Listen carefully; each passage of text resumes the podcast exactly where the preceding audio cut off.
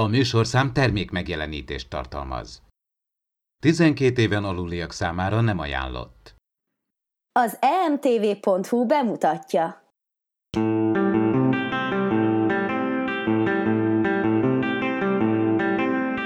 Ez itt az Impulzus Podcast, az űrszekerek Star Trek tematikus epizód kibeszélője. A fedélzeten Csaba, Attila és Dave.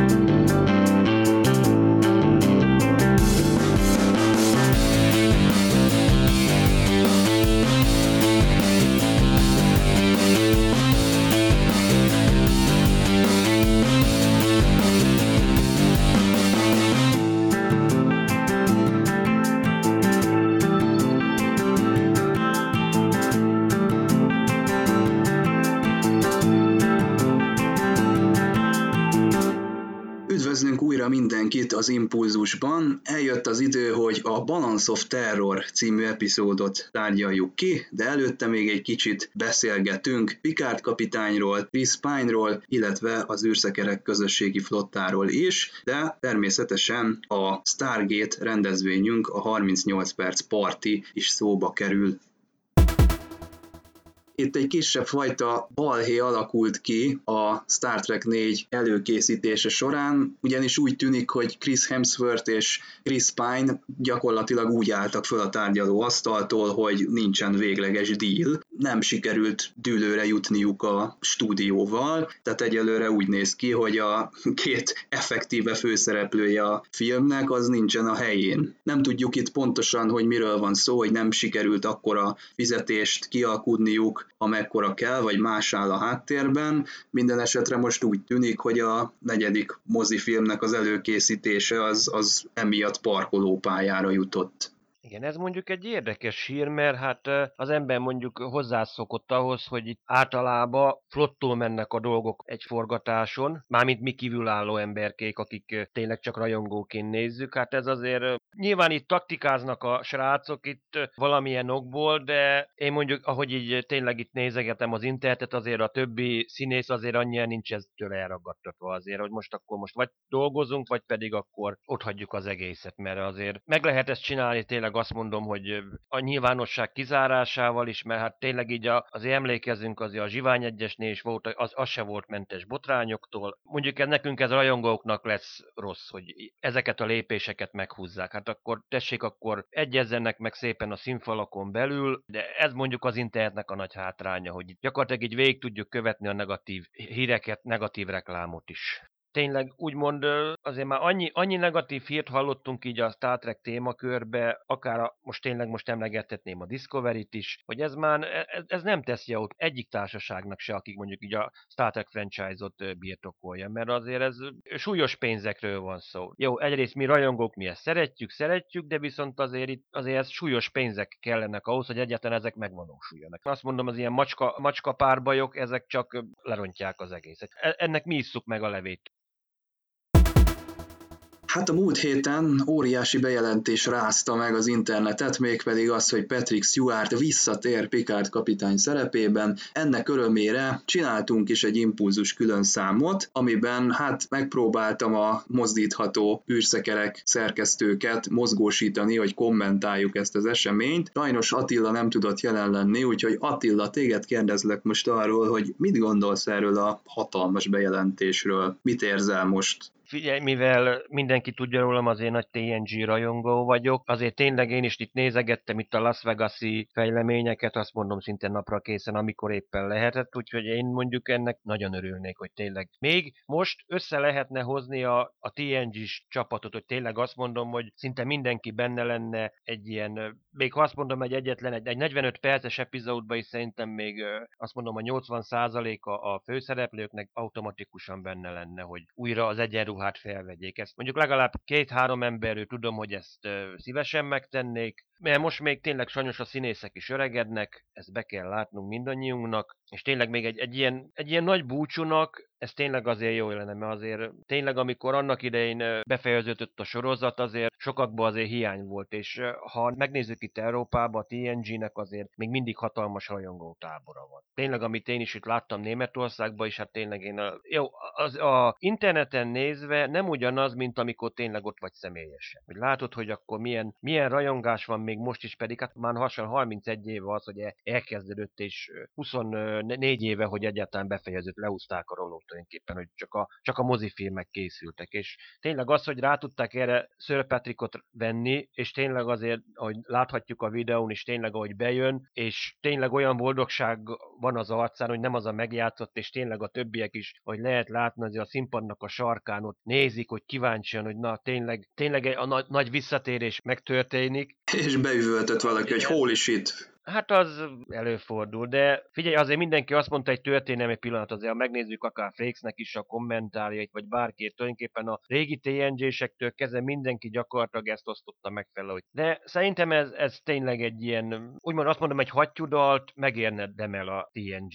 Nem volt arról szó, hogy az egész csapat visszatér, bár lehet, hogy lesznek vendégszerepek, ha egyáltalán kiderül, hogy ez most egy minisorozat, vagy sorozat, vagy csak egy tévéfilm, vagy bármi hasonló lesz. De egy dologra szeretnék reagálni, nagyon Európára, Európával kapcsolatba hoztad Attila ezt a dolgot, és bár igaz, és egyetértek veled, és hát Németországban elképesztően sikeres valóban a TNG, az amerikai gyártott baromira nem érdekli, hogy Németországban, vagy, vagy Franciaországban, vagy Európában, Afrikában, vagy Ázsiában. Ázsia mondjuk külön történet, de baromira nem érdekli, hogy, hogy mennyire sikeres az érdekli, hogy ebből a franchise-ból Amerikában mit lehet kihozni, a nemzetközi forgalmazás, az már egy másik kérdés, és amennyire látszik, a CBS stúdiót nem is nagyon érdekli a nemzetközi forgalmazás, hiszen a Discovery esetében láttuk, hogy simán lemondtak róla, és átengedték a Netflixnek, nyilván nem jó, jó szándékból, hanem azért, mert a fele-fele pénzt fizették, de hogy, de hogy valójában azért, ha arról beszélünk, hogy most nem tudom, Patrick Stewart visszatér, vagy bárki visszatér, akkor azt azért ne felejtsük el, hogy az a közeg, amiben mi vagyunk itt Európában, az egy teljesen más közeg motiváció szempontjából, mint ami mondjuk Amerikában van. Figyelj, én is csak azt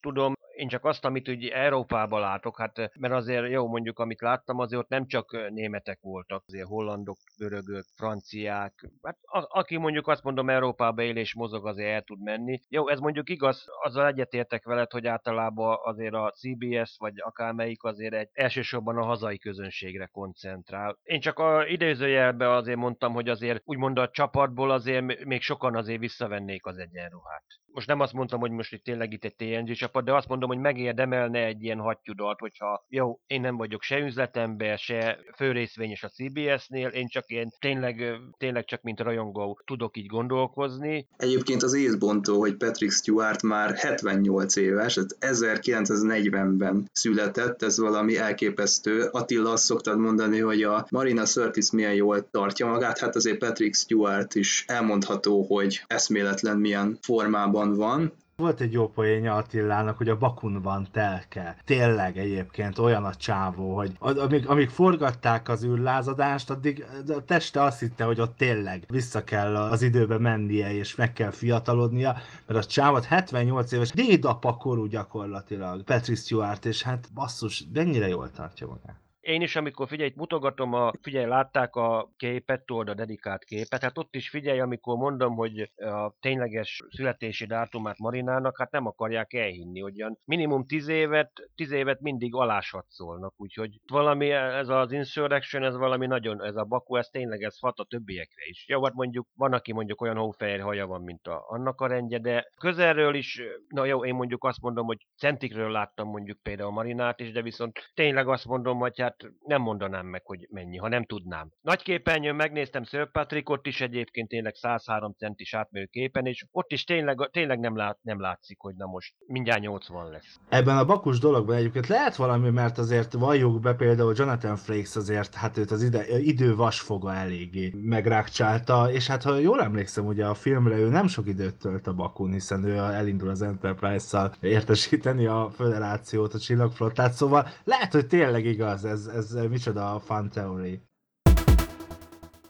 Elindult az űrszekerek közösségi flotta, aminek a keretein belül többféle módon támogathat minket. Az egyik megoldás az az, hogy cikkíróként csatlakozol, ha úgy érzed, hogy van benned elég kreatív energia, hogy a Star Trek-kel foglalkozz, és természetesen szívesen befektetnéd ebbe a szabadidőt egy részét. A másik lehetőség pedig az, hogy egy kisebb adomány keretében támogatod a csapatunkat, Hát én mindenkinek ajánlom az emtv.hu megjelent veled készült interjút, mert szerintem abba abszolút jól összefoglaltad, hogy miről is szól ez az egész. Valóban elértük a határainkat minden szempontból, most már a tovább lépéshez, a fejlődéshez, a fejlesztésekhez szükségünk van közösség segítségére is, és nagyon pozitív tapasztalat, hogy azért mozgolódik a közösség, kaptunk adományokat, hozzájárulásokat kisebb és nagyobb összegben is, csatlakoztak hozzánk új írók, bloggerek, úgyhogy eh, mindenkit arra biztatok, hogy, hogy csatlakozzon, és, és eh, ahogy tud, vagy szeretne, vagy akar, segítsen, de ha nem szeretne, akkor csak olvasson minket, élvezze a Star Trek-et. Mi megpróbálunk mindent megtenni azért, hogy a lehető legjobb és legminőségibb tartalmat eh, állítsuk elő, teljesen mindegy, hogy egy podcastről van szó, egy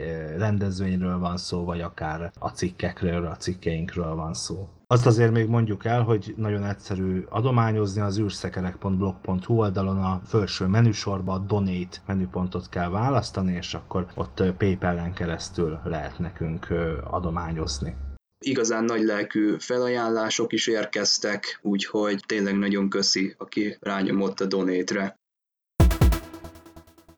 Zolit köszöntjük az Impulzusban, aki a Stargate Command Hungarian Site klubvezetője, és hát abból az apropóból érkezett, hogy augusztus 25-én közösen rendezzük a 38 perc parti nevű eseményünket. Üdvözöllek Zoli, szervusz! Szervusz, és üdvözlöm a hallgatókat is. Hát az első kérdésem az az lenne, hogy úgy dióhéjban mit kell tudni a Stargate Command Hungarian Site-ról. Ahogy én így észrevettem, itt masszív cosplay tevékenység zajlik, illetve különböző ilyen relikviákat szoktatok létrehozni. E, igen, még 2012 novemberében hoztam létre az egyik barátommal akkor még Csillagkapu Cosplay Club néven működött a csapatunk. Ugye kezdetben csak beöltöztünk jelmezekbe, és jártuk a rendezvényeket. Idővel jó úgy döntöttünk, hogy beszerzünk, illetve gyártunk saját magunknak ilyen kisebb kiállítási tárgyakat. Aztán az évek folyamán folyamatosan nőtt a klub, folyamatosan nőtt a kiállítási tárgyaink listája,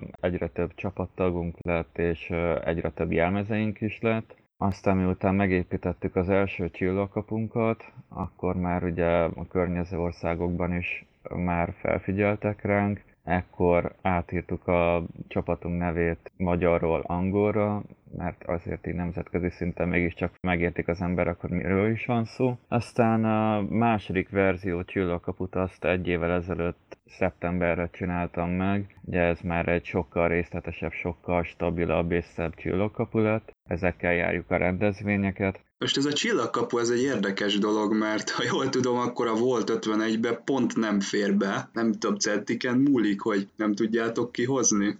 Így van, tehát az a baj, hogy egy, ha, amikor építek egy csillagkaput, vagy egyáltalán gondolkoztam rajta, akkor mindenféleképpen egy monumentális díszletet szerettem volna csinálni, de mégsem az eredeti méretben, mert ugye az 5,5 méter, ugye szállíthatónak kell lennie, úgyhogy több darabból kell összerakni, és akkor 4 méter átmérősre csináltam meg, de így is ugye a teljes magasság az 3 méter 20 centi, azt hiszem, és igen, körülbelül ilyen 10 centi az, ami miatt nem fér be be a gamer bárba. De akkor, akkor végül is, hát annak a feltételnek eleget tesz, hogy viszonylag magasabb, mondjuk kosárlabda játékosok is be tudnak lépni az esemény horizontba. Egyébként a rendezvényen számíthatunk valami relikviára, amit elhoztok esetleg cosplayben, láthatunk titeket? Cosplayeinket mindenféleképpen fölvisszük, ugye nekem is van kb. 10 darab különböző cosplayem, ezeket szoktuk a rendezvényeken felpróbáltatni a vendégekkel, hogy tudjanak benne fotózkodni a csillagkapunál, a hieroglifás fotófalnál, ezeket a jelmezeket mindenféleképpen visszük. Szerintem mi is jelmezben leszünk, azért az úgy mégiscsak látványosabb, illetve megpróbálom kivinni a csillagkapus moddingolt számítógépemet. Ez egy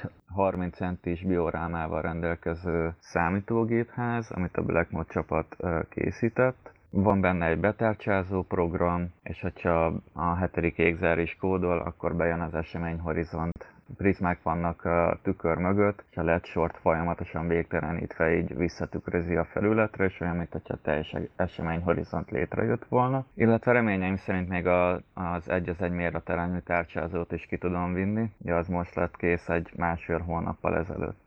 Akkor aki fotózkodni szeretne akár elikviákkal, akár cosplayesekkel, annak, annak elég sok lehetősége lesz ezen az ívüntön, és lesz még egy nagyon fontos dolog, méghozzá saját fejlesztésű társasjátékot fogtok bemutatni. Én bevallom, hogy nem vagyok egy nagy társasjáték követő, de nagyon érdekel, hogy mi volt ennek a motivációja, hogy ilyenbe vágtátok a fejszéteket, illetve mire lehet itt számítani. Én nagyon szeretek társasjátékozni, és hiányoltam, hogy a piacon igazándiból nincsen csillagkapus társasjáték, úgyhogy készítettem magamnak az egyik barátommal együtt egy tudásalapú csillagkapus társasjátékot, amivel négy fő tud egyszerre játszani. Témakörönként 50 darab kérdés van, történet, technológia, fajok és kultúra. Ezekről a kérdésekről annyit kell tudni, hogy borzasztó nehezek. Tehát ezt egy versenyre készítettük, hogy megtaláljuk a legnagyobb rajongót, ezáltal a kérdések is olyan nehezek, hogy egy picit nekem is gondolkoznom kellett, hogy vajon mi lehet a helyes válasz. Egymást kérdezgettük, és hogyha nagyon könnyen rávágtuk a választ, akkor az túl könnyű volt. A másik típusú társasjáték, amit csináltam ugyanazzal a barátommal, az viszont egy stratégiai társasjáték, aminek a tábláját a Game of Thrones táblajáték ihlette. Azt vettem alapul, azt egy kicsit átdolgoztam, a játékrendszert azt kicsit átírtam, belevettem dolgokat, viszont ez nem nagyon látványos társasjáték lett a végén, mert tele vannak hajófigurákkal, bábukkal, és igazándiból tényleg egy borzasztó jó stratégiai társasjáték lett belőle. Ezeket a játékokat, aki esetleg ki szeretné próbálni, annak van erre lehetősége már? Hol tudja ezt, és hogyan tudja ezt megtenni? Igazándiból a legtöbb rendezvényre, amire hívnak minket, kiviszik a társasjátékainkat is. Hát ugye a stratégiai társasjáték az egy picivel hosszabb, tehát az egy két és fél órás játék, de bárhova megyünk, és jelzik, hogy igény van rá, akkor viszik a társasjátékokat, és akkor ott ki is tudják próbálni. Akik pedig kicsit is jobban ismerik a csapatunkat, meg tudunk beszélni egy időpontot, hogy lemegyünk a gamer bárba, viszem a társasjátékot, és akkor játszunk egy jót. Ez jól hangzik, talán majd szervezhetünk a jövőben ilyen kifejezetten társas játékos ívüntöket is. Nekem még az lenne a kérdésem, arra lennék kíváncsi, hogy neked személy szerint mi a kedvenc Stargate sorozatod, illetve karaktered? Hát igazándiból mind a három uh, sorozatban megvan a kedvenc karakterem. Ugye SG Van-ban, ugye az alapsorozatban hát egyértelműen Jack O'Neill, tehát ő egy nagyon hatalmas figura, az egyik kedvencem. A Csillagkapu Atlantisból pedig Rodney McKay, egy iszonyat irritáló emberből egy nagyon szerethető és pozitív karakterré változott a sorozat végére, és a leg, legtöbb vicces jelenetet ő, ő produkálja, mindig kínos helyzetbe keveri saját magát. A Stargate Universe-ből, ugye abból sajnos csak két évadot forgattak le, abból igazándiból kedvenc szereplőm nagyon nincsen. Talán Young ezredes és doktorás, ez a két kedvenc karakterem abból a sorozatból. A kettőjük kapcsolata elég jól kiszínezi a sorozatot, főleg a második évadban. Zoli, köszönöm szépen, hogy rendelkezésre álltál és beavattál minket ezekbe az infókba. Ti pedig ne felejtjétek, hogy augusztus 25-én találkozunk a Volt 51-ben, ahol óriási Stargate buli lesz. Köszönöm a lehetőséget, és remélem, hogy minél többen leszünk 25-én, és együtt bulizunk egy jót. Ajánló következik. Az emtv.hu bemutatja.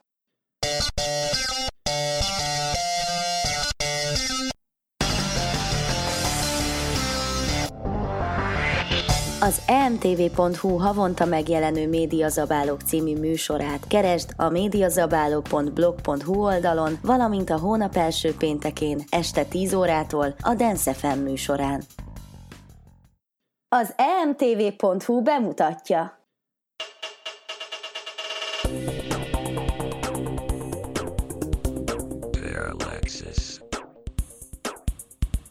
Az űrszekerek havonta jelentkező tudományos és fantasztikus podcastjét keresd a parallaxis.blog.hu címen, és minden hónap első péntekén közvetlenül a médiazabálók előtt 21 órától a Dance FM műsorán.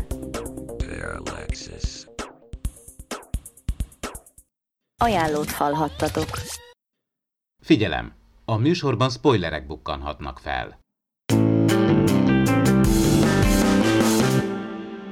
Balance of Terror magyar fordításban a Nincsenek győztesek című epizódot néztük meg ezen a héten, és ha valaki visszaemlékszik a december környékén elkövetett toplistáinkra, akkor talán beugorhat, hogy ez nem csak nekem, de Attilának is szerepelt a kedvenc epizódjai között. Tulajdonképpen amikor az eszenciális Star Trek epizódokból készül valamilyen rangsor, akkor gyakorlatilag biztosra vehetjük, hogy a Balance of Terror az ott szerepel rajta. Volt már ugye nekünk egy ilyen tenger alatt járószerű csatánk a The Corbomite manőverben, itt azonban alapvető különbség, hogy ténylegesen harcra kerül a sor. Ezt inkább lehet ugye ilyen tenger alatt járó harcnak nevezni, mint a Corbomite manővert. Itt is tulajdonképpen ilyen kamaradráma, battle show, tehát ilyen nagyon szűk keretek közé zárt helyszíneink vannak, és nagyon fontos a körülöttünk lévő zajok azok milyenek, folyamatosan halljuk az Enterprise-nak a kompjútereit, a, a hídon hallható zörejeket, ugye benne van a klasszikus jelenet, hogy mindent teljesen le kell némítani, csendben kell lenni, ez, ez megint csak tipikusan a, az ilyen tenger alatt járós filmekből visszatérő jelenet.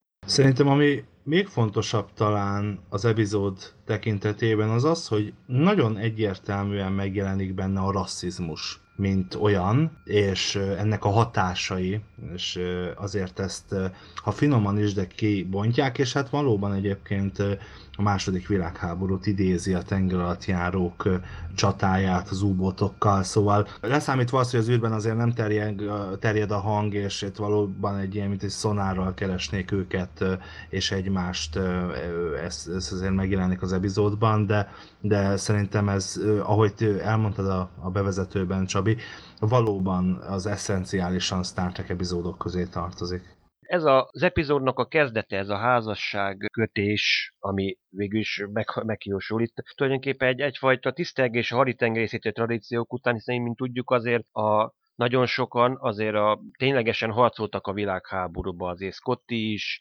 Leonard Nimoy is, azt mondhatom, hogy háborús veteránok, sőt maga Gene Roddenberry is azért a csendes óceánon azért harcolt. Tehát itt megpróbált egyrészt így utólag okoskodva, azt mondhatjuk, hogy tulajdonképpen megpróbálták úgymond a haditengerészeti hagyományoknak a pozitív részét átemelni. És ez is az, hogy a kapitánynak joga van azért esketni például. Az elején tényleg kapunk valami könnyedet, hogy ne egyből itt rároncsunk az emberekre, hogy ez nem egy, egy rémisztő pszichotriller, hanem hogy igen, itt vannak úgymond vidámabb fejezetei is azért a csillaghajón utazásnak, és csak éppen menet közben azért közbeszól a rideg valóság, hogy igen, vannak itt még mindig régi ellenfeleink, akik újra, újra elkezdik a harcot. Azért itt most konkrétan azért, mint tudjuk, a romulánokról van szó. És tényleg itt egyébként az ember mondjuk akár, a, akár magát a Tengerjáró című filmet azért látta, akkor tényleg egy hasonló, bizonyos ilyen nyomasztó légkört azért tapasztalhatunk, és ha utána, hogy tovább megyünk azért az időben mondjuk előrúrunk, azért ha emlékszünk a második mozifilmbe is egy hasonló ilyen üldözéses manővert azért újra játszottak azért a mutaraködben, Reliant és az Enterprise között, de ugyanúgy akár a nem ismert tartományba is, amikor a, egy átszázott hajóval, egy Klingon hadihajóval próbáltak úgymond zöldágra vergődni, tehát ennek voltak egyébként utóvisszhangjai is. És amit Csaba említ, ez a, egy ilyen burkolt rasszizmus, itt is azért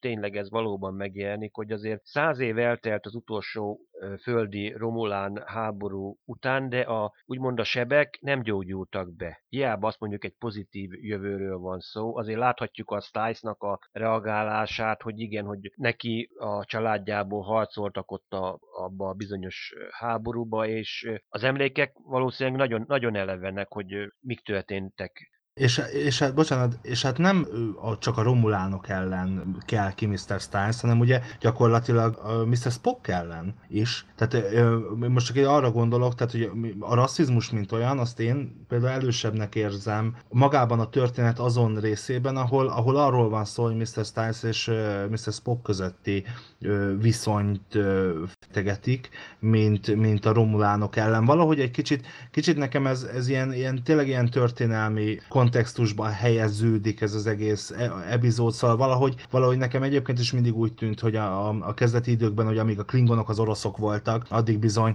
a romulánok a nácik. És azért ne felejtsük el, hogy ugye Mr. Spock ellen, aki ugye egyrészt egy olyan fajból származik, aki, am, aminek közös őse van a romulánokkal, mellette ugye Mr. Spock a romulánok nagy szakértője, és azt se felejtsük el, hogy Leonard Nimoy viszont ugye zsidó, és ne felejtsük el a holokausztot. Tehát, hogy azért ennek én azt gondolom, hogy egy, egy sokkal-sokkal mélyebb jelentése és értelme is van annál a történetnél, amit egyébként az epizód bemutat kicsit helyesbítenék Ádám, egyébként rá akartam erre térni, amit mondtál, mert inkább a romulánokat, azt inkább a kínaiakkal hasonlították, a kínai népköztársasággal, és azért ott úgymond a, tulajdonképpen azt mondhatjuk, hogy itt a Kína-Tajvan konfliktus azért már a 60-as években azért már ez előjött, tehát a, itt a hasonlóság, hogy úgymond nekünk minden kínai egyforma, minden ázsiai egyforma, tehát Stice-nak ez a fajta úgymond ellenségessége Spockkal, hát azt mondja, nézzük, hát ez is hegyesfülű, Romulán is hegyesfülű, száz évig nem tudtuk, és akkor kiderül, hogy itt akkor Spock is ugyanúgy néz ki, mint egy Romulán. Tehát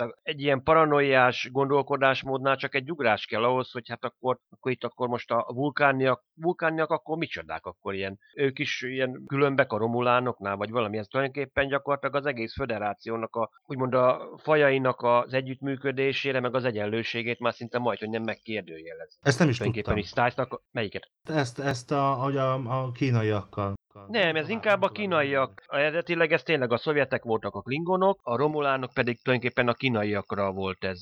Igaz, mondjuk a berendezkedés az inkább a római birodalomhoz hasonlít, de inkább a kínaiakat jelenítették meg jobban a romulánok. És azzal, amit az egyébként az előbb elmondtál, valóban ennek nagyon mély és hát generációkon átívelő üzenete van, hiszen gondoljunk csak a mai világunkra, vagy akár csak az országunkra. Ez egyébként akkoriban egy, egy jó lépés volt, hogy a, a romulánok azok nézzenek ki úgy, mint a vulkániak. De hogyha csak ezt az epizódot vizsgáljuk, akkor nem tudjuk, hogy de miért? miért néznek ki. Nem tudjuk még azt, hogy ők, ők távoli rokonok, tehát hogy a romulánok elhagyták a vulkáni testvéreiket, de ez minden szempontból jól kiszolgálta ezt az egész Star Trek-et, egyrészt ezt az epizódot, hiszen bele lehetett ültetni ezt a, ezt a rasszista plotot, másrészt ugye szolgáltatott egy olyan sztorit, amit a későbbiekben ki lehet bontani, mondjuk a Unification-be, vagy később megjelenő TNG részekbe. Mondjuk érdekes módon ez már a, voltak még itt romulános részek a toszban, de ez már nem került elő, ez a vulkániakkal való rokonság, és ezt úgy nem is nagyon pedzegették.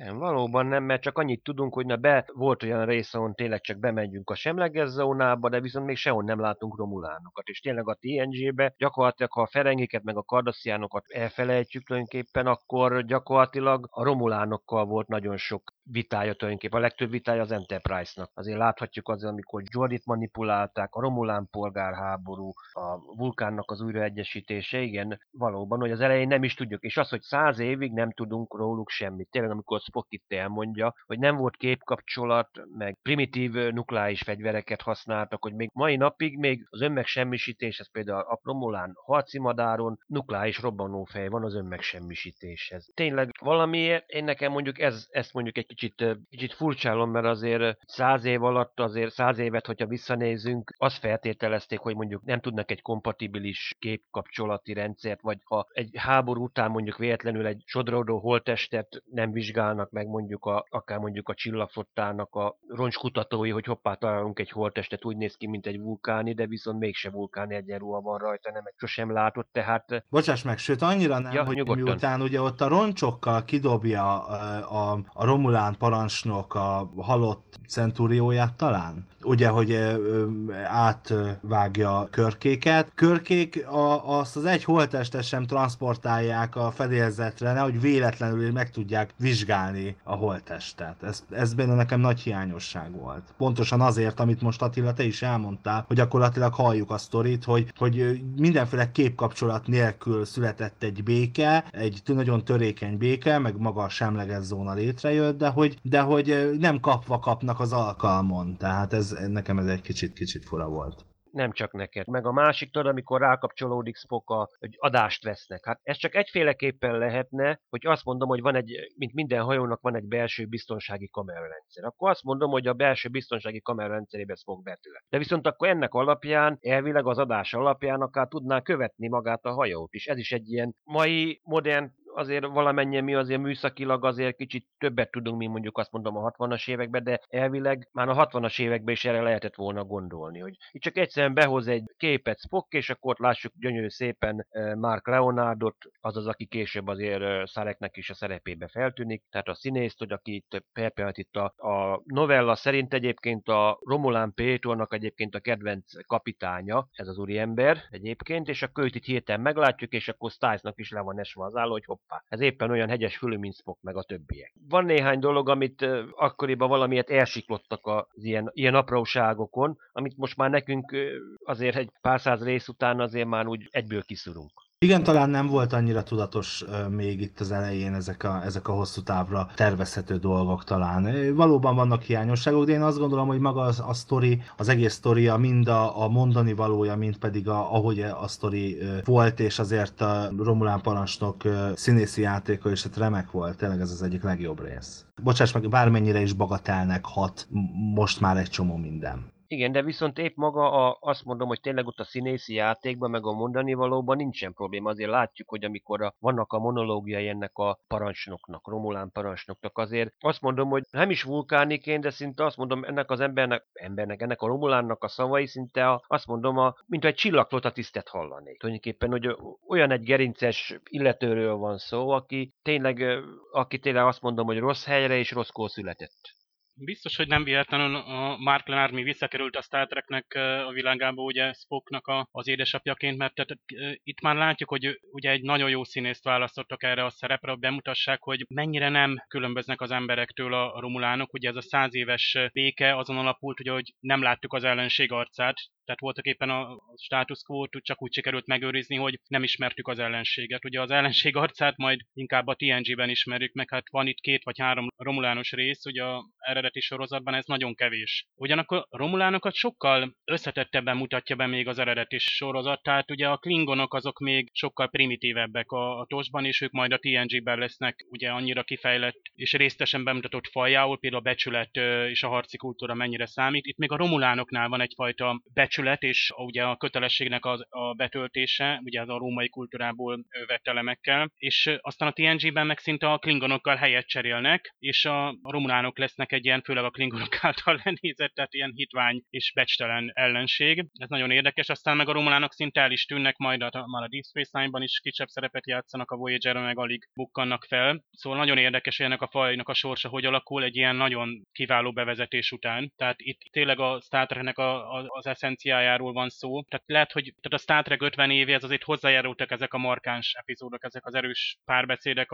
az itt látott arcok, az űrdráma, ugye az előítéletek rasszizmusnak a tárgyalása mellett, hogy így gyakorlatilag egy, egy militári sci-fi minőségű 48 percet kapunk, amit bárkinek ma is meg lehet mutatni, tehát mint a Star Treknek a, a legerősebb oldalát, és hát nagyon érdekes, hogy ez egy nyolcadiknak forgatott epizód, ugye a speciális effektek miatt késett ez, hogy itt csak 14-nek lett bemutatva, és már akkor ugye ilyen erős cselekményt kapunk, és ráadásul ugye egy konfliktust és áldozatokat mindkét oldalról. Tehát cseppet sem a, ugye arról a nótáról van szó, amit ugye Rodemberi fölvázolt, hogy a csillagflotta az egy békésen fölfedező, és más folyokkal békére törekvő nép. Hát kiderül itt Spocknak a ugye, gyors talpaló elbeszéléséből, hogy bizony volt egy komoly háború száz éve, és hát az gyakorlatilag most sincs úgymond lezárva. Tehát a semleges zónáról tartott tehát a rövid előadás, ugye az is megdöbbenti itt a nézőt, hiszen itt azért úgy gondolja, hogy a, itt már 23. század, de azért béke van, és ráadásul itt rögtön szerencsére nem egy egydimenzióális ellenség van bevezetve, hanem nagyon is komoly, aki sajnos így az eredeti sorozatban aztán hát eleltűnik, tehát itt jó lett volna, ha őket következtesen tovább viszik, tehát újabb találkozásokkal már az első évadban. Ugye a TNG-ben már megszoktuk, hogyha van egy cselekményszál, azért az következtesen vissza-visszatér, és ott, ott sokkal jobban elolvassák például forgatókönyvírók egymás írásait. Itt szerintem még ez nem volt, hiszen itt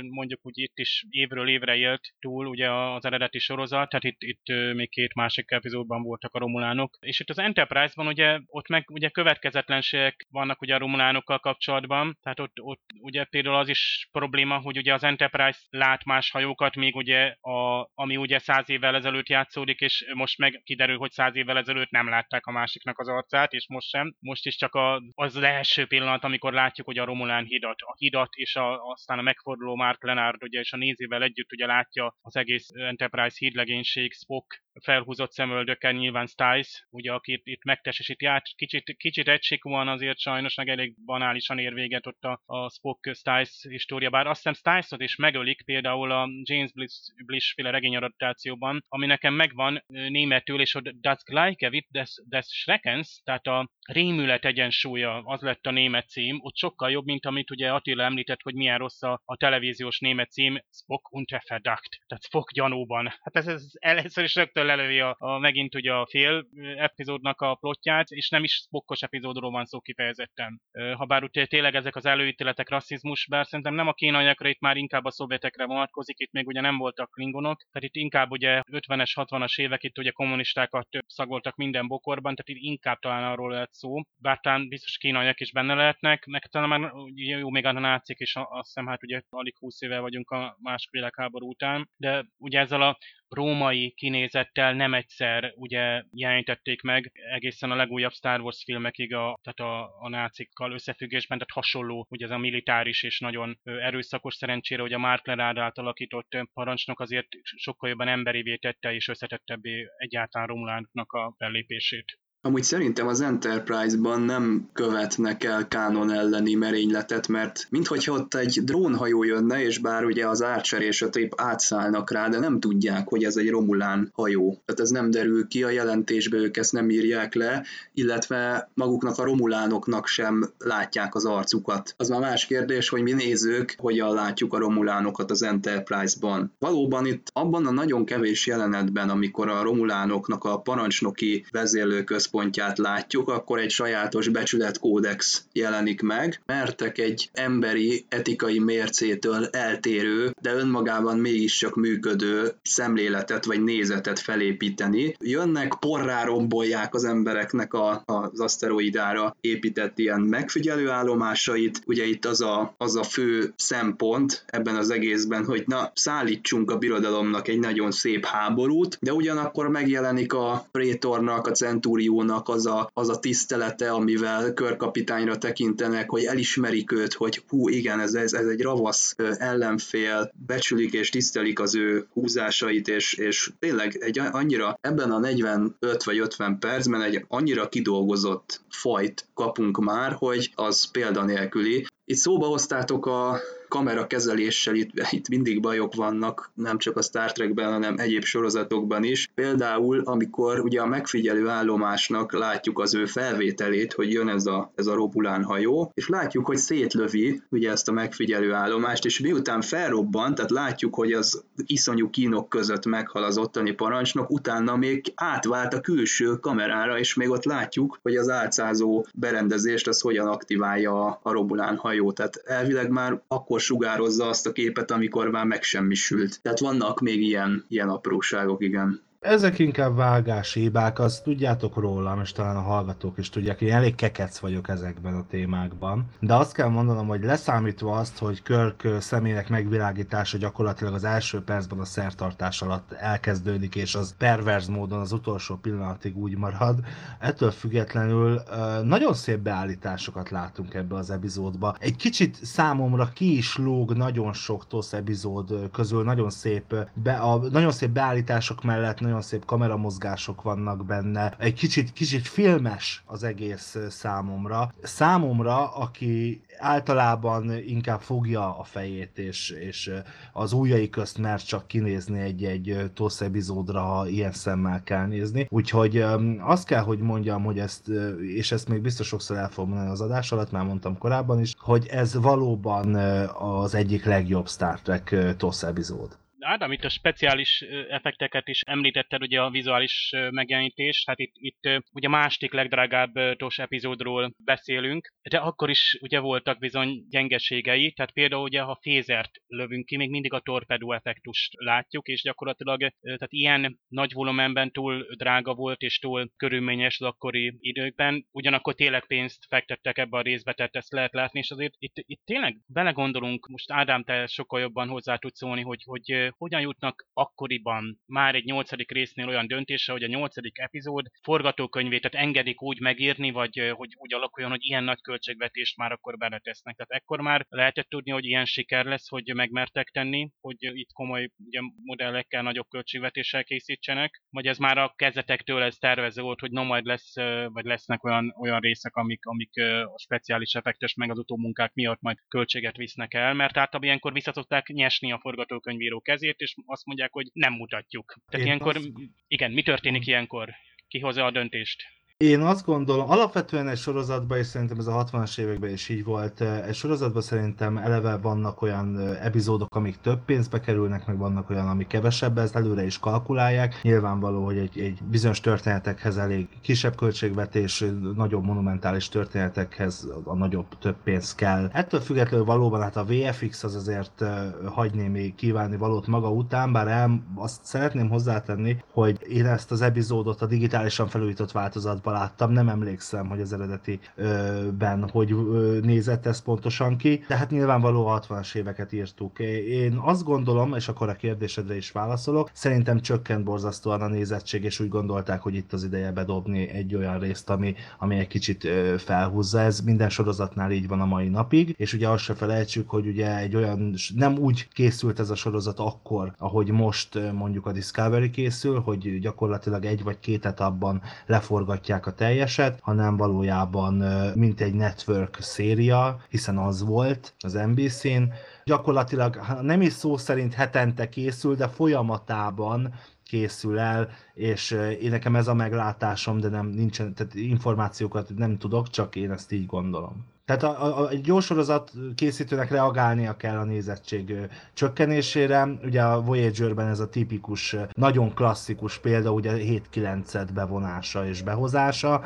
Én ezt is egy kicsit így, így, így látom, hogy, hogy voltak azért jobb részek, gyengébb részek e, ezt az epizódot megelőzőleg, és, és azért egy kicsit laposodott a sztori, nem kell velem egyetérteni, szerintem igen. És kellett valami, ami most megint, megint bedobja, hiszen nézzétek meg az én vélekedésem filmet is, és biztos nem vagyok vele egyedül. Ahogy azt már elmondtam, én nem igazán rajongok a toszért, ám ez a rész mégis nagyon-nagyon megfogott. Tehát mégis igaz az, hogy ez a hatás működik. Én ezt így gondolom. Eddig a Star Trek szinte ha az eredeti sorozat nézzük, tényleg odáig mentünk el, hogy szeressük egymást gyerekek, és akkor békésen mindent megoldunk, és akkor most tényleg itt ezzel az epizóddal beletettek egy csavart, hogy igen, kreáltunk egy ellenséget, hát per a romulánokat, de még a klingonok még vagy. Még, itt még sehol nem látunk klingont se, akik tulajdonképpen egy jó darabig azért inkább a, ha mozifilmeket is megnézzük, általában ők a hangsúlyos ellenségek. Belakunk tényleg egy olyan ellenfelt, akik régen ellenfelek voltak, és hirtelen most előugranak, úgymond a kalapból, mint, mint a varázslónak a cilinderéből a nyúl, és akkor tényleg itt megmutatja, hogy igen, igen, itt nem csak tényleg egy ilyen optimizmus, meg tényleg minden rendben van a jövőben is, hanem igen, vannak olyan ellenség, ami tényleg, ha kell, felrúgja a szabályokat, mindent a céljai érdekében minden képes bevetni. Erre, erre mondjuk tényleg a sorozatnak szüksége is volt, hogy tényleg bemutat egy olyasmit is, ahol tényleg itt látjuk, hogy ténylegesen harc harc is folyik a világűrben. Jó, hozzá kell tennünk azért, 60-as évekről beszélünk, még Lukasznak a munkássága egyébként, hogy tényleg őre azt kell mondanunk, hogy tényleg, hogy a 70-es években tulajdonképpen a csillagok háborújával sikerült tulajdonképpen megreformálni a, a filmtrükköket, tulajdonképpen a modern filmtrükköt szinte majd, hogy nem tőle kell eredeztetnünk, de ahhoz képest tényleg azért meg tudták oldani, a, amit lehetett. Még nem tartunk annál az epizódnál, de például a Mirror Mirror epizód, ahol ugyebár van a Föderációnak a tükörképe, a Terrán birodalom. Én mondjuk én arra, ahogy megnézem, én azt mondanám, hogy lehet, hogy Lukas látta, és lehet, hogy ez is, meg például mondjuk Asimovnak is mondjuk voltak a ezen galaktikus birodalmas regényei, tulajdonképpen erre alapozta tulajdonképpen a csillagok háborújában a galaktikus birodalmat is, hogy ott is egy eléggé emberközpont, hogy az emberek a főnökök, minden más faj elmehet a levesbe, hogy, és ott is ugyanúgy van egy, úgymond egy olyas valaki, aki mondjuk nem lóg be a képbe, de mégis ő a főnök. Hogy, tehát nagyon sok mindent elmond, ez tényleg ez az egyik olyan epizód, ami azt mondom, hogy sorsfordító, és tényleg ott kell lenni, ami azt mondom a kedvenc epizódok között. Mindenki. Egyébként a VFX-ről meg még csak annyit, hogy azért bármennyire is egy csomó minden most bugyutának tűnik számunkra, azért ne felejtsük el, hogy ez azért akkoriban egy nagyon kiemelkedő VFX volt, tehát hogy, hogy persze mindig, ahogy most Attila is mondta, vagy Dave a, a, a Csillagok háborúját, azért, hogy mondjam, szóval az persze egy hatalmas ugrást hozott, főleg a, a mozis látványvilágban, de azt azért ne felejtsük el, hogy, hogy ne felejtsük el azt sem, hogy amikor az Orion űrhajó fekete-fehérben képernyőre került, akkor, akkor az, az mennyire nagyon menő dolog volt, attól függetlenül, hogy a, a, egy, egy vasaló volt a vezérlőpulton, meg, meg minden, és mégis az emberek imádták és szerették, mert mi most 2018-ban 30 30-40 évesen mondjuk ezt el a digitális trükkökről ebben az epizódban, míg 1969-ben, de még akár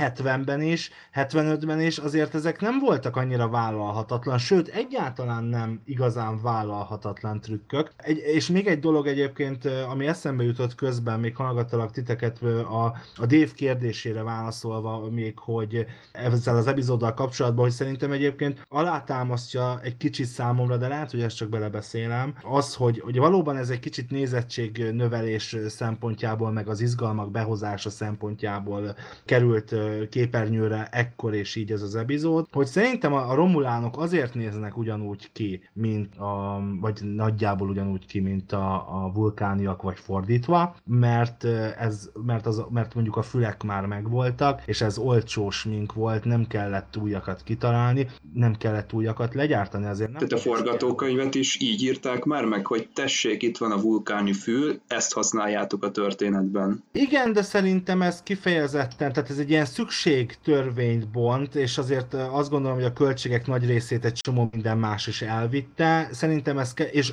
hiszen ti is, ti is elmondtátok, hogy később nem nagyon halljuk a toszba ezt a történetet, hogy igen, a, a vulkániak a, és a romulánok közös ős meg társai. Szerintem ez alapvetően ez egy ilyen, hogy is mondjam, nem hogy szerencsés véletlen, de hogy szerintem ez részben vagy egészben azért is alakul alakult így, mert amikor az volt, hogy most nagyon-nagyon leegyszerűsítve én vagyok a producer, és azt mondom, gyerekek, kéne egy izgalmasabb rész, mit csináljunk, és akkor a másik, Csabi azt mondja, hogy na legyen akkor egy, egy, legyen egy ellenség, és akkor legyen ez a sztori, és akkor azt mondom, hogy jó, és hogy nézzenek ki? És mennyi pénzünk van rá? Hát erre már nem sok van. Jó, hát akkor figyeljetek, mi lenne, ha akkor a romulánok, és a, úgyse látta még senki, csináljuk ezt így, és akkor a romulánok meg a, meg a, a vulkániak akkor közös ős, és akkor gyakorlatilag ugyanazt a, a, a make-upot tudjuk hozzájuk használni. Tehát, hogy gyakorlatilag, hiszen azért a toszban a humanoid ellenség ellenségekből, vagy humanoid, nem ellenségekből,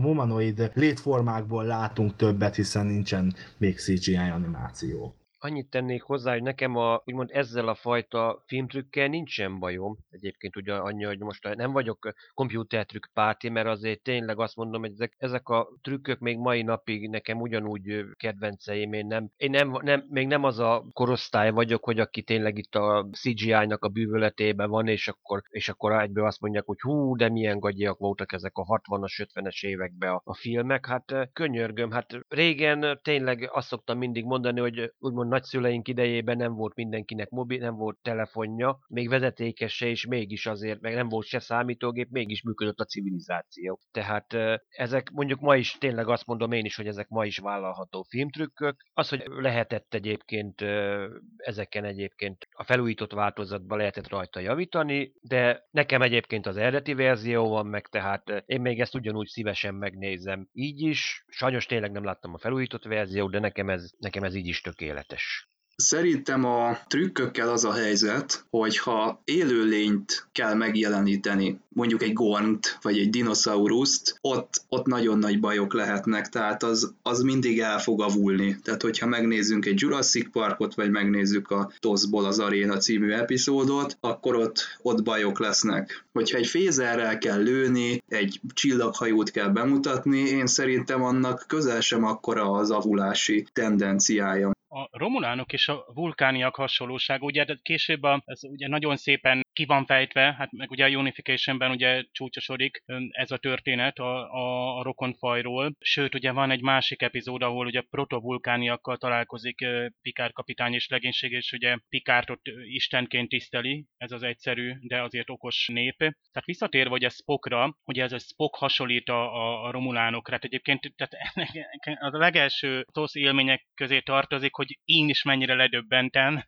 és ugye én is ott kezdtem összerakni, hogy ez, ez a Spock, akkor tényleg ő is kém lenne, tehát ugye ez a Stiles, ez nagyszerűen ezt a, egy sablonfigurát alakít, de hát kiváló volt egyébként, tehát hogy ugye itt vannak nagy színészek, ugye a Mark Lenard, meg nyilván a triumvirátus is nagyon jól működik, a Spock, Kirk, McCoy, de ugye nem mellesleg nagyon szépen behoznak egy, egy ugye a nézőnek a kétkedését megtestesítő, igaz, hogy egy, egy klisés figurát, de... Ez mindig a navigátor. Valószínűleg azért, mert ugye a, a, a híd az egy színpadként jelenik meg, ugye a néző előtt, egyetlen a kamerabeállítások is nagyon, mintha egy színházi közvetítés lenne, ugye nagyon fixek, és akkor ott az ott ülőt lehet cserélgetni, és akkor így a fókuszba helyezhetjük. Mindenesetre egy, egy epizód ismerhető ugye arra utal, hogy itt a romulánok kémjeként megjelenő Spock, ugye ez egy utalás, hogy a 50-es években, ugye a McCarthy érában, ugye, amikor gyakorlatilag kommunistának vagy szovjet kémeknek hittek egyszerű amerikai állampolgárokat, és ki voltak téve ilyen zaklatásnak, meg gyanúsítgatásnak, mindenféle bizonyíték nélkül, hát ugye arra utal, na esetleg a 60-as években ezt dolgozza fel itt ez az epizód. Nincs, nincs máshogy ez megerősítve, ez később persze bárki így hozzátehette, akár egy, egy kommentárban is. A másik nagyon érdekes, a Déciusnak az alakja, alakja, aki ugye itt egy, egy az a tiszt, aki ugye egy kódolt üzenetet küld a, a, a prétornak a harcnak a státuszáról, és gyakorlatilag őt aztán két fokkal le is fokozzák azonnal, pedig annak ellenére, hogy önök befolyásos barátai vannak a birodalomban. Hát ugye ez, ez egész tükrözi megint a, a katonai struktúrát, hogy egy erősen militáris fajnál ugye egyrészt ugye mindent tettnek, megvan a következménye, másrészt ott is ugye a, ugye a álságosnak megkerüljük ugye a, a hierarchiát, ugyanúgy működik, tehát minél szigorúbb a, a, hierarchia vagy a rendszernek a működése, annál inkább vannak például árulások, és most már a római birodalomban is ez már előfordult, és a másik nagyon érdekes az őt alakító színész, tehát a Decius nevű Romulán tisztet alakító színész kísértetiesen hasonlít Spockra, tehát nem is a Mark Lenard hasonlít Spockra, és később eljátsz a Spock kapját, hanem ugye ez a Lawrence Monten nevezetű színész, aki egyébként ő gyakorlatilag ő ki volt választva, hogy majd ő a második évadtól kezdve Linard Nimoy helyett ugrana be Spock helyére, amikor ugye Nimoy már nagyobb gázsit követelt, mivel itt ő hasonlított Nimoyra. Tehát már itt is fölmerült az, hogy egyszerűen lecserélünk egy színészt, és helyére hozunk egy másikat, de a karakter az még maradt volna Spock. És ha megnézzük egyébként, hát fotóját kikeressük mondjuk IMDb-n vagy a Memory Alpha-n, akkor, akkor tényleg láthatjuk, hogy meg ugye epizódból emlékszünk, hogy azért ő, ő azért tényleg elég hasonlít Nimoyra. Van egy új díszletünk, kicsit ilyen gépházi a hangulat. Nem tudom, hogy ezt a gépháznak a díszleteiből alakították-e át. Minden esetre egy ilyen új díszlet szerintem mindig nagyon megtérül. Még az a pár perces jelenet, ami az előző epizódban volt, ahova a Körk elvitte sétálni ugye a színésznőt, még szerintem az is a nézőközönség felé ez egy nagyon, nagyon hálás dolog. Itt meg főleg mélyíti a dolgot, tehát látjuk, hogy igen, ennek a csillaghajónak van egy olyan szobája, ahol ilyen fegyvereknek a, nem tudom, élesítésével foglalkoznak, csak úgy, mint a nem tudom én, ilyen tankos, meg tenger alatt járós filmekben, ott is meg kell nyomni a gombokat, nem csak a hídon, hanem ott, ott lent is közre kell működni abban, hogyha tüzelni szeretne ez a hajó. Jaj, hát na, most akkor muszáj kekeckednem, de még zárójelben megjegyzem, hogy azért lássuk az Enterprise, az egy, az egy klasszikus tenger alatt járó. És valóban a felépítése is erre hajaz, tehát például ez, amit most te is említettél, ez a külön helységből irányítják a, a fegyvereket, de és számomra pont itt, tehát az abszolút badarság, úgy éreztem, hogy a, az alkotók beáldozzák a, a, a modernnek beállított technológiát és a technológiai fejlődést, fejlődést a sztori miatt.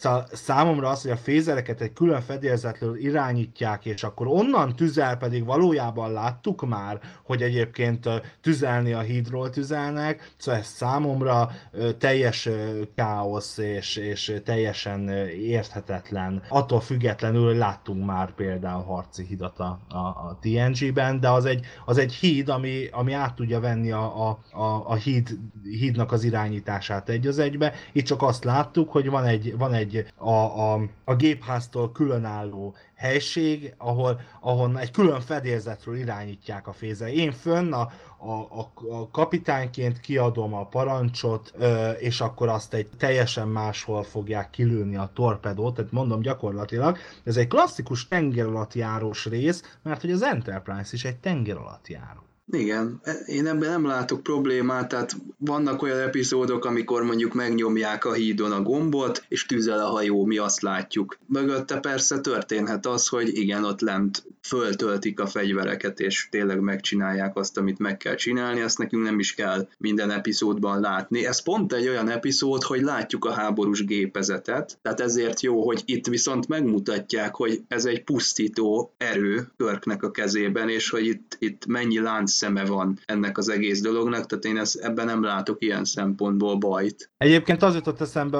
én most vettem először észre, megmondom őszintén, ilyen korai részeket ritkán nézek, és hogy ugye Spock fülében is van egy olyan valami, ami a, a, az egyik jelenetben, ami ugye úr a fülében, és ott ki is veszi egyébként belőle, hogy azért mekkora máz, hogy a füle maradt rajta a szerencsétlennek. De tényleg szóval valójában akkor azt úgy kell elképzelnünk, hogy én ülök, én, vagyok mondjuk mit tudom én a, a navigátor, és akkor azt mondja nekem körkapitány, hogy tűz, én megnyomok egy gombot, fölvillan egy piros lámpa, nem tudom, a fézer fedélzeten, vagy a tök mindegy, hogy hívjuk, és akkor ott az ott lévő emberek, tisztek, azok ott nekem elindítják a fegyvereket. Tehát ez annyira, igen, annyira igen. Hát ez annyira, de ez annyi, azért, tehát ez csak a mélyítése miatt, hogy, hogy, a, hogy van ott még egy másik másik fedélzet, mert valóban unalmas lenne csak a hidat látni egész idő alatt. És ezt szerintem mindig jól megoldják, mert a, van olyan epizód, amikor a folyosót mutatják, és amikor mondjuk rászkódik a hajó, akkor faltól falig csapódnak az emberek. Van olyan epizód, amikor a gépházat mutatják, hogy ez Scotty töketlenkedik mondjuk a térhajtóművel, és most teljesen megint behoztak egy új dolgot, hogy a fegyvernek a, a további kezelését azt bemutatták egy ilyen külön helyszínen minden. Most az, hogy ez, ez konkrétan hogy működik, az szerintem tök mindegy. Egyébként ez pont egy tök érdekes dolog, mert egyébként pont föl is tűnt az epizódba, és nagyon tetszett az, amikor harci riadót rendelnek el, és akkor ott futkosnak a, a, a folyosókon, hogy van élet, hogy, hogy történik valami, hogy ez, nem, hogy ez nem csak a híd egyébként, szóval. Erről eszembe jut a Kán haragja, mozifilm megint, hogy emlékeztek, amikor készülnek mondjuk a csatára a, Reliant-tel, és akkor látjuk, hogy ahogy felveszik szépen így kampókkal a, a rácsokat, hogy a, a foton torpedónak tulajdonképpen a kilövő ö, csuszkájáról, hogy úgy látszik, hogy na viszik egy daruval engedik lefele, hogy ha tényleg megnézzük nagyon az Enterprise, tényleg, egy, tényleg a parancsnoki torony, az a maga a parancsnoki tányér, és akkor látjuk, hogy na, alul, jó, torpedó is van minden, hogy tényleg, hogy egyébként, jó, ez mondjuk egy ilyen, tényleg az, hogy nem csak a hitból áll a hajó. Tényleg, hogy azért megmutassuk. Mert egy torpedót rendben az be kell tölteni, ezt egyébként a, a, a Into Darkness-be is láttunk, szóval hogy az, az arra azt mondom, hogy igen, egy torpedót be kell tölteni, na de egy igen, fézert basszus tényleg, tehát hogy nekem ez nagyon-nagyon nagyon sántít. Igen, egy fézert azért számítógépnek kellene vezérni, egy számítógépes célvezérlő, hogy megmondom, hogy tényleg a hidon, hidon kijelölöm a célpontot, a számítógép akkor rákeres, korrigálja, hogy előretartás, meg minden egyéb, ami ilyen lövészetnél kell, és akkor készülő. De az, hogy tényleg úgy, így lent, tényleg mint a régi időkben, hogy tényleg úgy tényleg ezzel a kerekes beállítás van tényleg a régi hajókon az ágyuk, az tényleg a sántít, ebbe egyetértek veled. Hát igen, Bár... meg kellett tölteni ezt a, ezt a helyszínt ezekkel a, ugye ezekkel a fürdőköpenyes kezel képviselőkkel, meg ugye sok ember mozogott, nekik mind-mind csinálniuk kell valamit. De korábban egyébként pont a gépházat szóba hoztátok, hogy azért az epizód legjobb mondata az a hídon elhangzik, tehát Scottitól, hogy már beszéltem a gépházzal, tudunk gyorsabban menni. Tehát ez így egy korai TOSZ részben tényleg az, hogy, hogy most már ugye tudjuk innen 2018-ból, hogy az elmúlt 50 év TOSZ filmjeinek elengedhetetlen kelléke volt az, hogy még több, és, és epizódjainak, még, hogy még több, sebe, még nagyobb sebességet csikarjon ki Körk Scottiból, az itt a, az itt a hídon, ahogy elhangzott, ez, ez annyira ott volt, hogy nagyon jó, és egyébként közben csodálatos kameramozgás volt. Elnézést, de én ezt a mondatot kirögtem. A Scotty maga végül is a gépháznak a vezetője, tehát ő neki nem kéne külön beszélni a gépházzal, de ez rengetegszer lesz még, hogy egy Scotty megjátsza, hogy ugye voltak éppen kicsi karja és kézadja még az utolsó. Hát a Scotty egy hamis kártyás. Ugye majd a új filmekben nagyon jól rájátszanak erre, ezt jó, jó hogy átvitték a, a karakterből. Aztán Scottynak még volt egy másik kijelentés, ami azért sántított, például, hogy a Romulánok hajója csak impulzus meghajtóval rendelkezik, de hát ha most az, ez a Romulán hajó a Romulusról jött, akkor gyor, voltak éppen térhajtómű nélkül alig ha érette volna el a semleges zónát, vagy pedig valamikor a 30. századon, nem tudom. Aztán ott volt a Romulán álcázás is. Ugye az álcázás, ami így egyfajta láthatatlanságként jelenik meg, ugye itt legalábbis így ábrázolják a néző felé is. Nyilván ez egy új dolog most ugye a Star Trekben valahogy be kellett vezetni, viszont ugye a szenzorokkal ugye Spock gyakorlatilag probléma nélkül tudja lokalizálni a hajót, még aktivált álcás ellenére is. Igazából tehát teljesen kérdéses, hogy a Rónának miért fektetnek akkor energiát vele, hogy álcázzák magukat, mikor gyakorlatilag bakfétjet sem ér, hiszen az Enterprise-nak nincs, nem kell nagy probléma, hogy megtalálja gyakorlatilag, és a fézereket pontosan rájuk célozza, ugye a szenzorok segítségével. Pár Stiles hát is arról beszél, hogy vakon lövelt a fézerrel, tehát ez gyakorlatilag kicsit sántít ez. Hát mert ez egy régebbi Romulán hajó, bár egyébként pont a térhajtómű hiánya az igen, az valóban. Nekem ez az üstökös volt a, a baromi ciki, hogy, hogy hogy nem tudta kikerülni azt a csóvát a Romulán hajó. Tehát fölötte, alatta, vagy bárhol azért csak el lehetett volna menni, nem? Mert régen csak kétdimenziós volt az űr, nem tudtad? Hát ja, tényleg. Minden, minden párhuzamos lehet, meg minden. Egyébként nekem föltűnt egy, vagyis hát fölött lett bennem az epizód nézése közben egy párhuzam, ha nem is túl egyértelmű párhuzam a, a Discovery Vulcan Hello című epizódjával kapcsolatban. Gondol, tudjátok, hogy mire gondolok? Háború megelőzése háborúval. Így van, így van.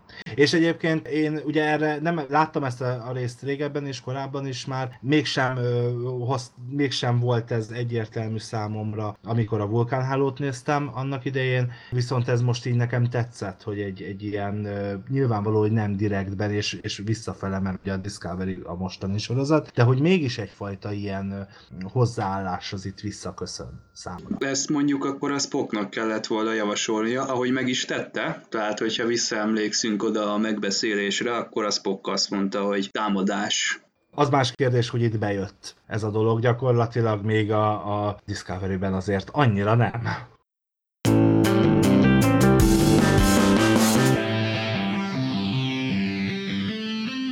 Ezt azt mondom, hogy ez egy megkerülhetetlen epizód az eredeti sorozatban. Ezt, ezt meg kell nézni, mert különben nagyon sok mindent akkor nem értünk meg maga a sorozatban. Ez egy, azt mondom, egy ilyen csomópont.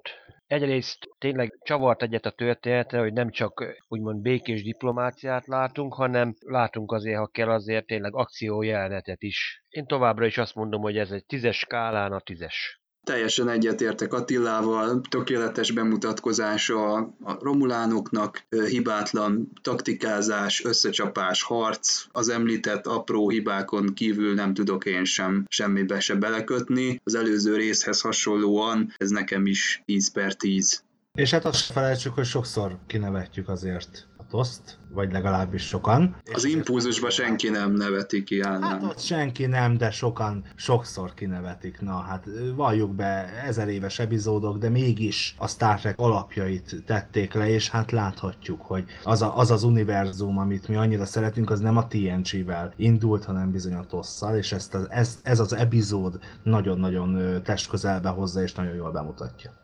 Legerősebb részek közé tartozik, és tényleg az is szeretni tudja, aki nem a militári cikének a rajongója, mert megmutatja ugye a Star Treknek azt az oldalát, ami gyakorlatilag minden alternatívát körüljár. Tehát ugye amikor Kirk is már úgy határoz, hogy akár az Enterprise feláldozásával kell megakadályozni a háborút, akkor ugye megkérdőjelezzük, hogy vajon például Pikár tette volna ugyanezt, vagy pedig ő diplomáció úton próbálta volna megoldani, bár tudjuk, hogy Pikár kapitánynak is voltak nagyon határozott lépése, hiszen azért imádjuk ugye, hogy ő egy, egy tehát nagyon karakán határozott tiszt, aki biztos, hogy akár a végségig elmegy, de ugyanakkor mégiscsak a diplomáciát képviseli inkább körkel szemben, tehát itt, itt azért látjuk ezt a cowboy diplomáciát, amit ugye ez fog is művel később, amikor a romulánokkal próbál ő kapcsolatba lépni a Unification-ben. Tehát az a, a harc, harccal megelőzni a háborút, amit ugye egyébként itt, itt egy óriási jó párbeszéd ez, amikor ugye van ez a briefing, tehát ott beszélgetnek a tisztek, és ott például McCoy, ugye McCoy felhozza évként, hogy az egész, ez az egész harci szituáció egy régi konfliktus emlékeire alapozva, ahol nem is láttuk az ellenséget. Tehát az arctalan ellenség. Tehát, hogy kirobbantsunk most egy galaktikus háborút, mondja McCoy, ugyanakkor itt Spock, aki úgy elmondja, hogy, hogy mennyire agresszívak a romulánok, mennyire vadak, és nem szabad ugye gyengének mutatkozni, és ő is a harcot javasolja. Ugye Stiles-nak tudjuk, hogy a, a háború a családjában ordozódik, tehát itt, itt nagyon erős érvek hangzanak el, egymással szemben feszülnek az érvek, aztán még színesítésként megjelenik még ugye a körköt átölelő Jenny Rand, akit sajnos már utoljára láthatunk, most már tényleg utoljára mindenféle szempontból, és sajnos itt is szinte némán csak áll, de hát szerintem ez, ez kifejezi, vagy hát ha nem is teljesen méltó, de azért egy szép búcsú ő, őtőle, és egy nagyon apró, csak statisztikai érdekesség, ugye Barbara Baldavin, akit az Angela Martint játszó, ugye a mennyasszonyt, és egy fézel vezérlő, tehát egy, a fézel vezérlésnél ugye látjuk ezt a, a mennyasszonyt ülni, ez is egy 60-as években vagyunk, és ö, pár perccel ezelőtt még esküvő volt, utána a mennyasszony az már ö, nem belenkázást vagy mosogatásba fog, hanem ugye éppenséggel egy harci helyzetben a fézer vezérlésnél ő egy tiszt, ahogy a vőlegénye is. Érdekes, hogy a, tehát minden a színésznő felbukkan a következő epizódban, de ott más néven, majd aztán a egy nagyon híres epizódban fog még ő felbukkanni, méghozzá a 22. részben, amely a Space Seed, tehát ugye a kános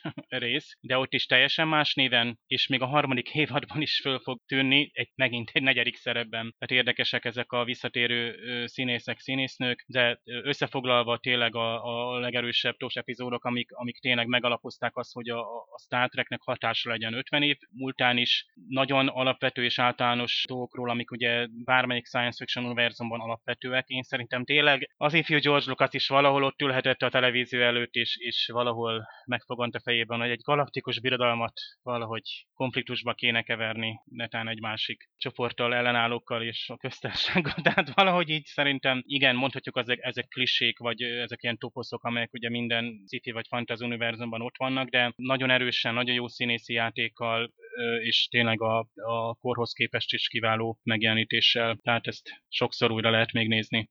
Köszönöm szépen Attilának, Dévnek és Ádámnak az értékes gondolatokat. Ezt most egészen biztosan beoszthatjátok erre a hétre. Szervusztok!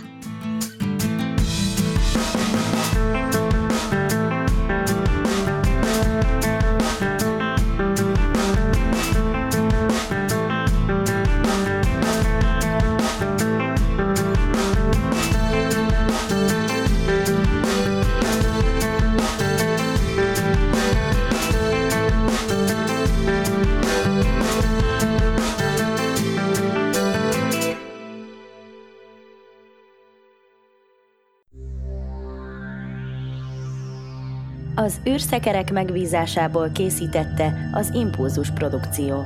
Produkciós vezető Farkas Csaba. A műsorszám termék megjelenítést tartalmazott.